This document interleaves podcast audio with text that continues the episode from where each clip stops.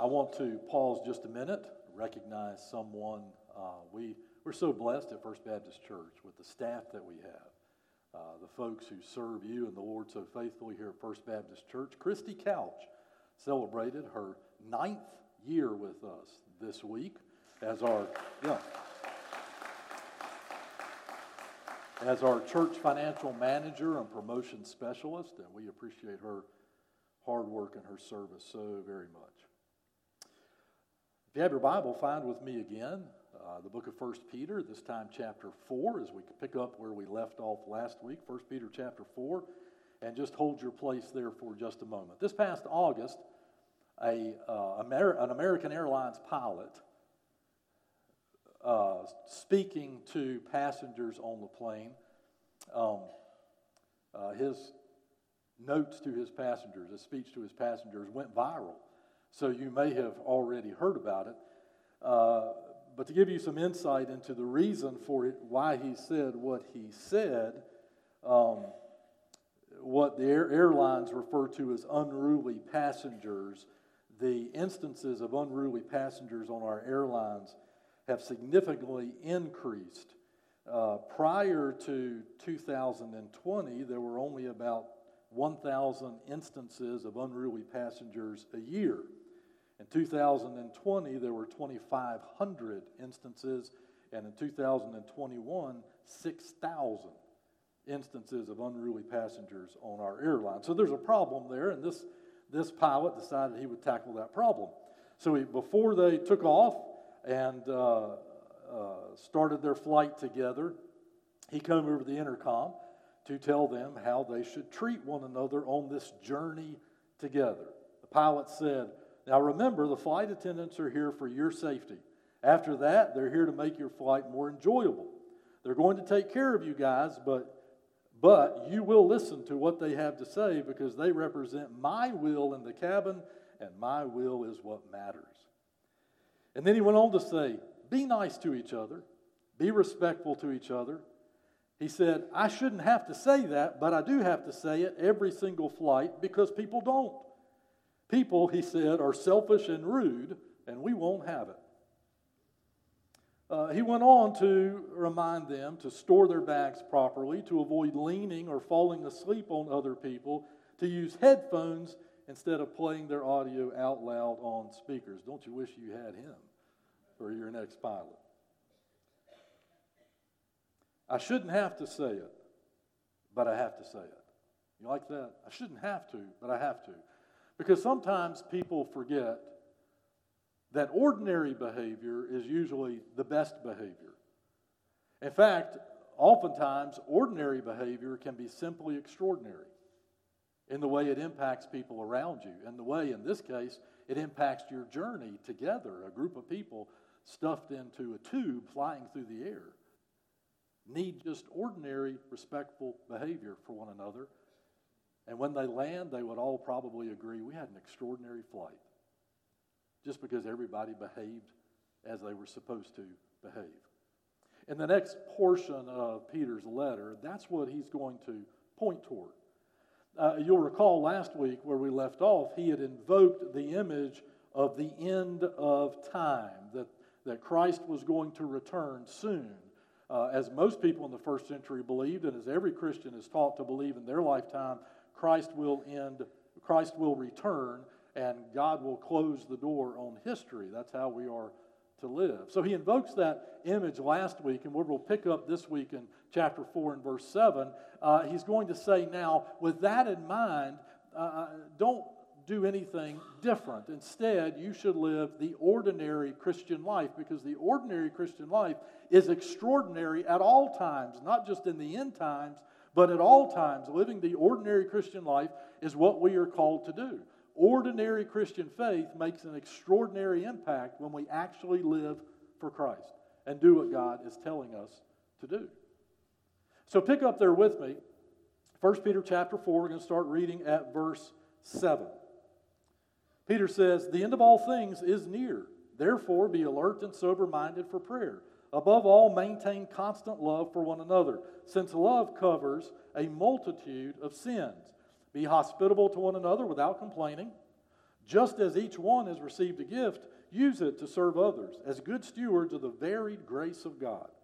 If anyone speaks, let it be as one who speaks God's words. If anyone serves, let it be from the strength God provides, so that God may be glorified through Jesus Christ in everything. To him be the glory and the power forever and ever. Uh, Peter has invoked the end time as the backdrop for his teaching. His teaching that ordinary Christians make an extraordinary impact. And everything he's going to say applies to those last days. And as we have talked about living in a hostile world, uh, we can see ourselves moving faster and faster uh, toward that conclusion of history whenever God calls it to a conclusion. But the important thing also to remember is the ordinary practices of the Christian life are not just about the end times, they're about how we live all the time. And the ones that Peter applies here, uh, we should be applying to our lives all the time. And he's going to tell us why. Uh, so keep that in mind. The ordinary Christian life makes an extraordinary impact all the time, but in particular as we are living in a hostile world and moving toward the close of history. We don't know when Christ will come back. But we do know that every minute we are here is a minute closer to his return and to the close of history. So let's go back to the passage for just a minute, and I just want to very simply apply for us today four practices of an ordinary Christian life that make an extraordinary impact, not just in the end times, but all the time. And as we do this, ask yourself if you are applying these ordinary practices. Now, don't misunderstand, Peter doesn't, doesn't bring up every single practice of the Christian life, but he brings up four that are particularly pertinent to the people that he's talking to, and I believe to us today as well. So, four practices of the Christian life, ordinary practices that make an extraordinary impact when we simply apply them and do what God is calling us to do. The first one is the practice of unwavering prayer. Unwavering prayer. The end of all things, Peter says, is near. Therefore, be alert and sober minded for prayer. Uh, be alert and sober minded for prayer, he says, because the, the end is drawing near. Now, in, in that context, He's thinking of Christians, just like those in the culture, that see the end of time approaching and respond to that emotionally. Like many of us, people in the first century and Christians in the first century, thinking that history was drawing near, that, that things would get worse in our culture and in our world, might respond emotionally. They might respond out of fear. They might respond out of panic. They might respond out of concern of what, what should I do next? What should I change? Peter says, instead, when you pray, don't pray out of worry, don't pray out of panic, don't pray out of fear. When you pray, first of all, be alert. Pay attention to what's happening in the culture.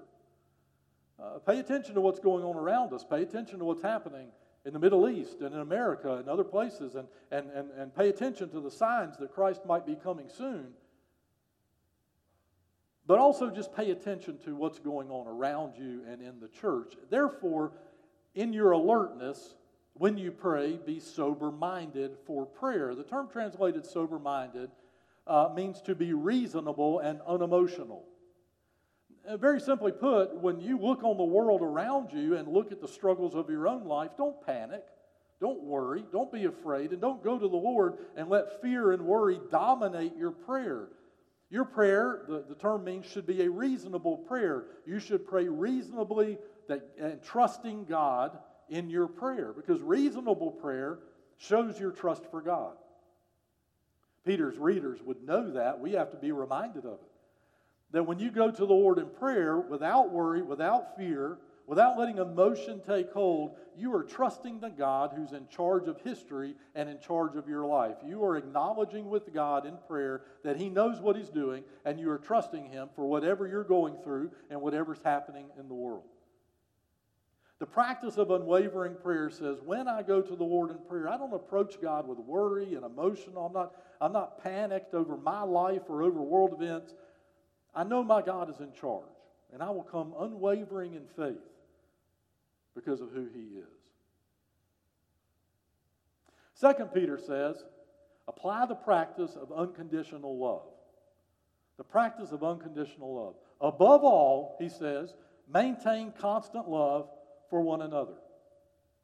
Here he's probably remembering Jesus' own words when Jesus said, Love one another. By this, all men will know you are my disciples, that you have love for one another. Because he's talking about love for your brothers and sisters in Christ. And the Bible does teach we are to love our neighbors, that is, those outside the body of Christ. But particularly in this passage, Peter is talking about how we love one another in the world the way that it is right now, and how we apply that ordinary Christian love and how it produces an extraordinary impact. Uh, the, word, the love that he's talking about is unconditional love. You, you, might recognize the Greek word this English word comes from as agape. Uh, that's ordinary Christian love, but it's unconditional love. It would have been extraordinary love in his day and time. The Romans didn't even know how to use the word until the Christians adopted it, the word agape for love. The Romans didn't believe in unconditional love. All love had to be merited. Anything I do for you, you had to earn.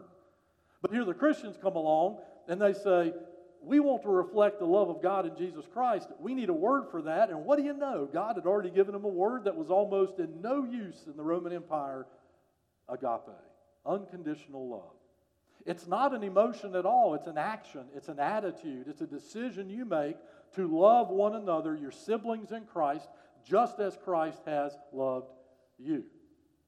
And Peter says to be constant in that kind of love toward one another. Uh, the idea is to be earnest in it, to be fervent in it, to be intentional to love one another that way. And he says there's a reason for that. In what is probably one of the most quoted passages in the Bible, but usually taken right out of context, he says, Love covers a multitude of sins. What does he mean by that? And how does it apply here? It, it, it, siblings in Christ, if you know Jesus and you're with people who know Jesus, the Bible doesn't tell you that you have to love people who are likable. Instead, the Bible says, and as Peter's reflecting here, you and I make a decision, a conscious decision, to have an attitude and an action of love toward one another because sometimes we might hurt each other. Sometimes, believe it or not, even Christians can sin against each other and can be petty toward one another. And when that happens, often if we're acting out of emotion or panic or worry, uh, if we might turn our backs on each other, we might even split churches, we might break up relationships. So Peter says, in advance, make the decision that you are going to be fervent and earnest in your unconditional love for one another. So if you should hurt each other, that love covers over that. Another way we would put it is you take the high ground. You don't diminish yourself or break up relationships in the body of Christ because you hurt one another. Because if you need each other, you need each other now. In ordinary in the ordinary Christian life, we need each other. At the end of time, we really need each other. When we're going through stress and heartache, when inflation is still rising, we really need each other. When we're worried about what's going on in the Middle East, when we're watching the news, we really need each other. That's not the time to let petty differences get the best of you. That's the time to say, you know what? I choose to love you in Christ. If Jesus loved you enough to die for you, I can love you.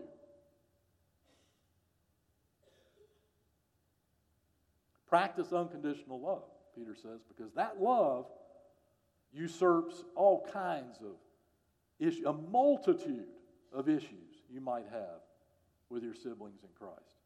Just practice that kind of love. Then he gives an application, uh, an actual instance in which he wants them to be sure they apply.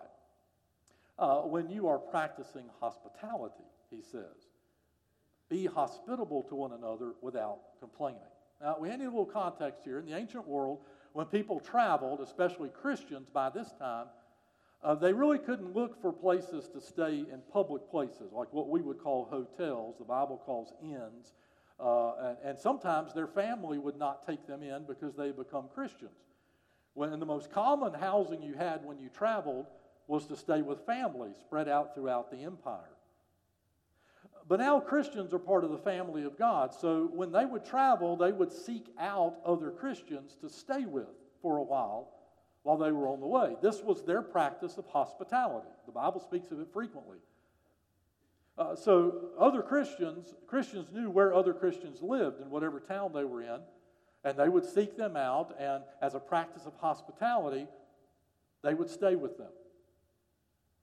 Now, if if you think about uh, the ancient world, their houses were not like our houses. They didn't have a living room with several bedrooms and a kitchen at the back. Uh, typically, right inside the front door was the main common room where everybody did everything. And they might have a little cooking area over to the side. Maybe they had a wall there. They might have a room where uh, the uh, uh, patriarch and matriarch of the family slept. Everybody else, they crashed on the floor. So you've invited Christians in to, for hospitality, and, and you don't, don't have a lot of money. The Christians didn't have a lot of money. People in the ancient world, there was no middle class. You were either pretty much in, living in poverty or you were extremely wealthy. And most Christians were in the class of those who didn't have much. So here this guy comes along and he's traveling, and you invite him in by, by the, the principle of hospitality. He stays one night, he stays two nights, he stays three nights, he stays four nights. He's eating your bread, he's drinking your water, you're, you're cooking extra stuff for him. Night five comes along, morning six comes in, there he is, laying in the floor. And how easy it is for you and your spouse to come over to the side and say, I cannot believe he is still here. That's what Peter's talking about. Apply unconditional love in your hospitality, he tells those believers, without complaining that he's still here. And we could spread out that dictate and remind us that we don't complain about each other.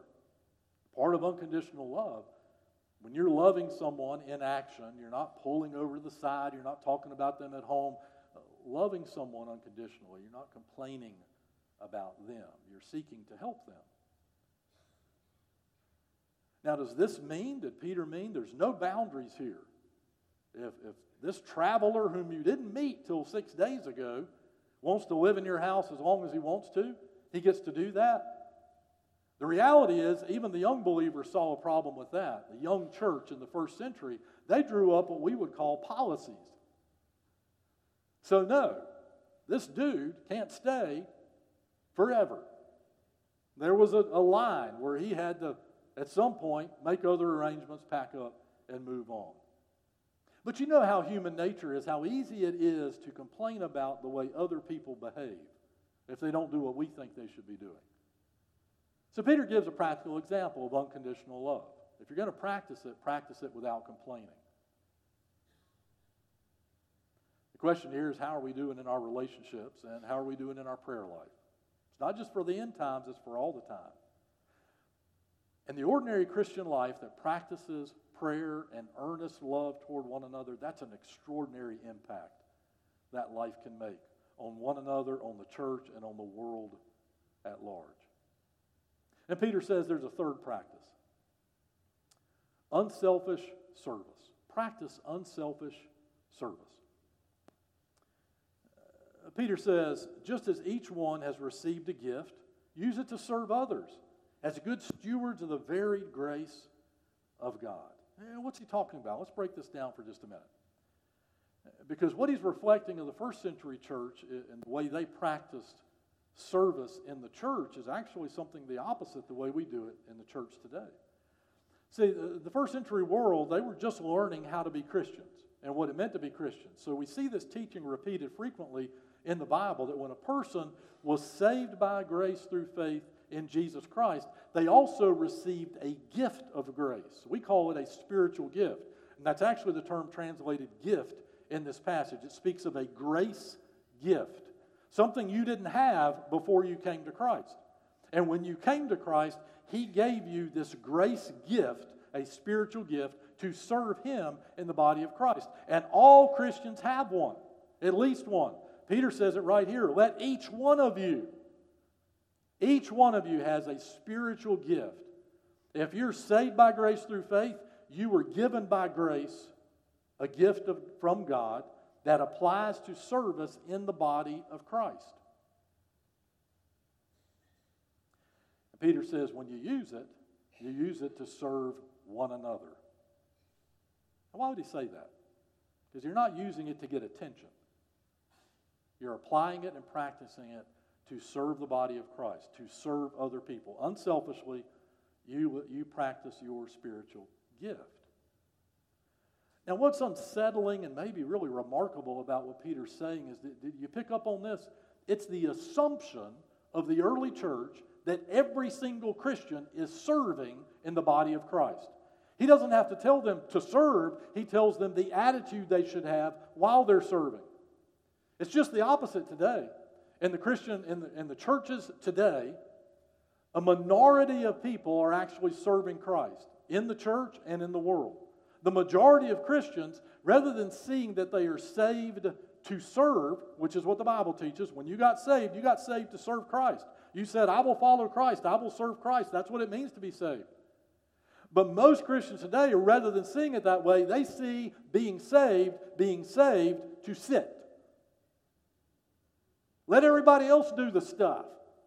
But here's the problem with that. Not only is it a sin not to serve Christ, it's a sin not to practice that spiritual gift. He gave it to you for the body of Christ. The Apostle Paul teaches this. In fact, you can't use it but in the body of Christ. That's what Paul teaches. You have a spiritual gift that's designed for that. And you say, Well, Pastor Bob, I don't know what it is. Well, find out. We'll help with that. Everybody be at Kevin's office tomorrow morning.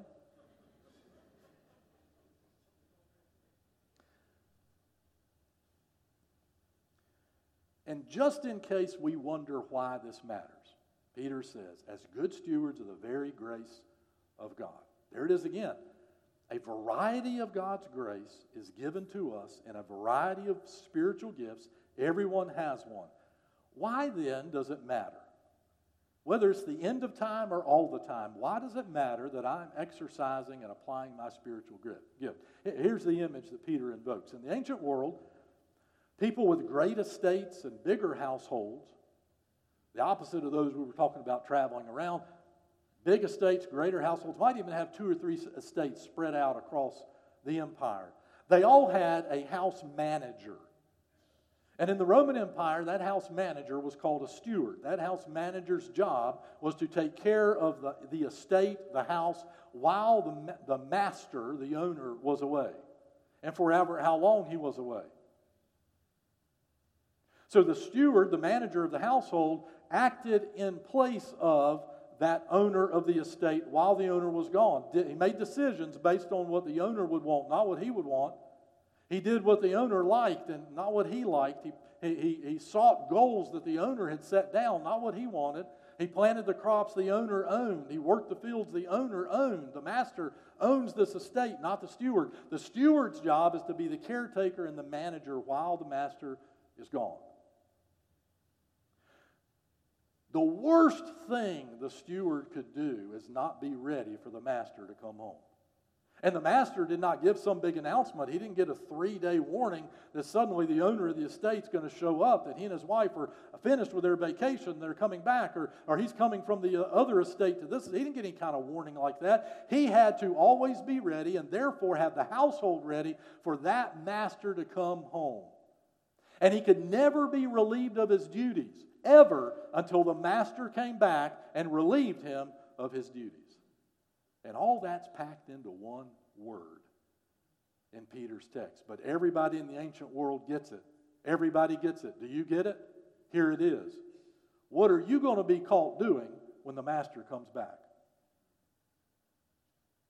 Are you going to be caught red handed in the service of Jesus Christ, applying the gifts He's given you, faithfully being unconditional, loving one another, deep in prayer, earnest after the things of God? Are you going to be caught serving Christ?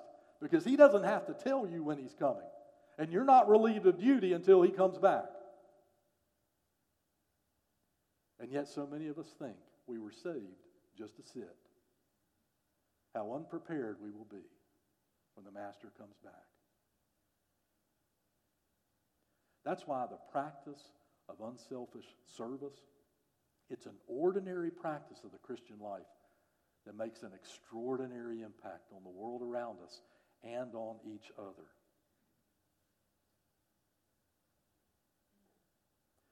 And last, fourth practice uncompromising submission.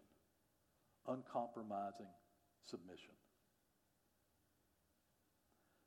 Uh, having brought up spiritual gifts, Peter says, this should be your attitude when you exercise your gifts. Now, in the New Testament, spiritual gifts are, are, pretty much cataloged under two categories. And after that, we have details of those gifts. But the two categories are the gifts of speaking and the gifts of service. Everything else falls under those. So if God has gifted you to speak for Him, Peter says, make sure you are speaking God's truth.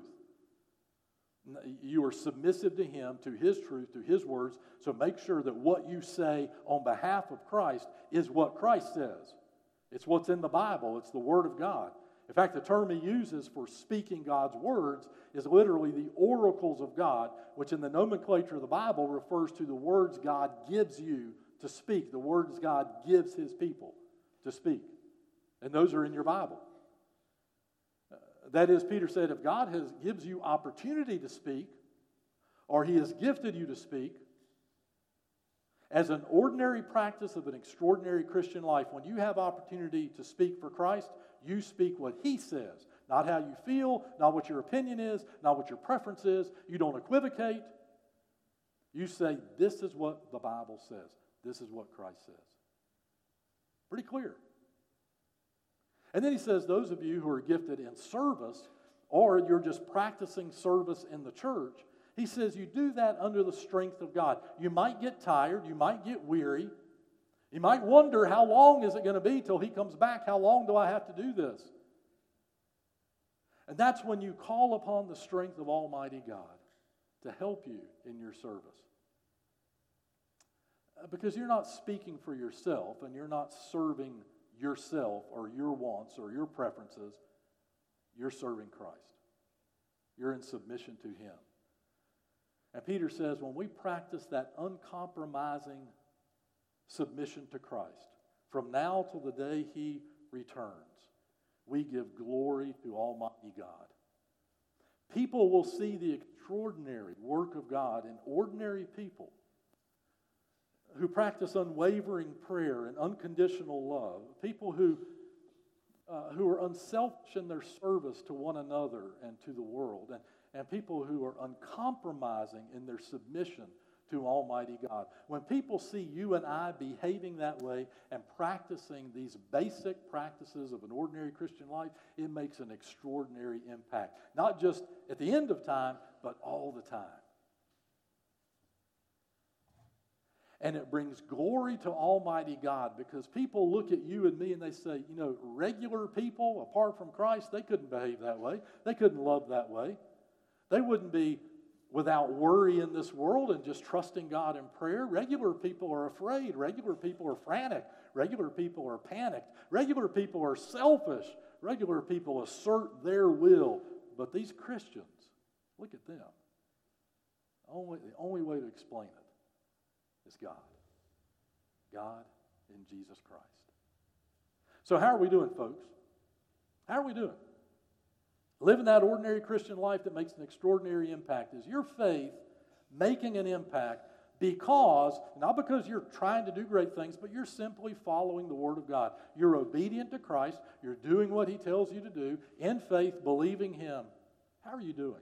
And if He showed up, if the Master came back to the household today, would he catch you in the act of faithfulness to Christ? Faithful service to him day by day. Uh, you may have heard yesterday the actor Matthew Perry passed away.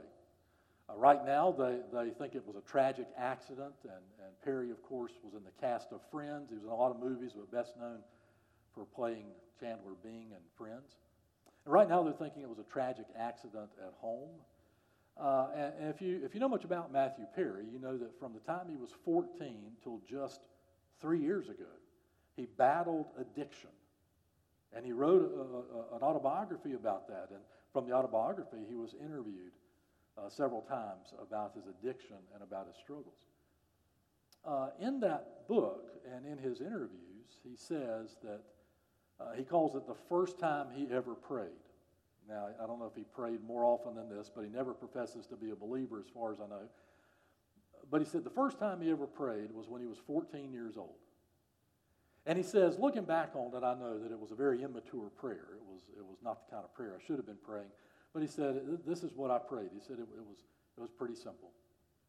He said, God, you can do anything you want to me as long as I get to be famous.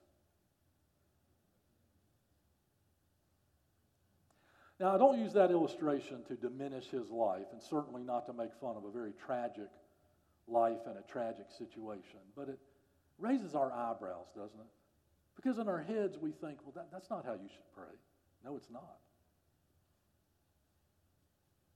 Sadly, however, think about it. How many of us as Christians come to God and we say, God, bless what I want to do, and then I'll do what you want me to do? Or, God, I don't need you right now, but I'll let you know when I need you.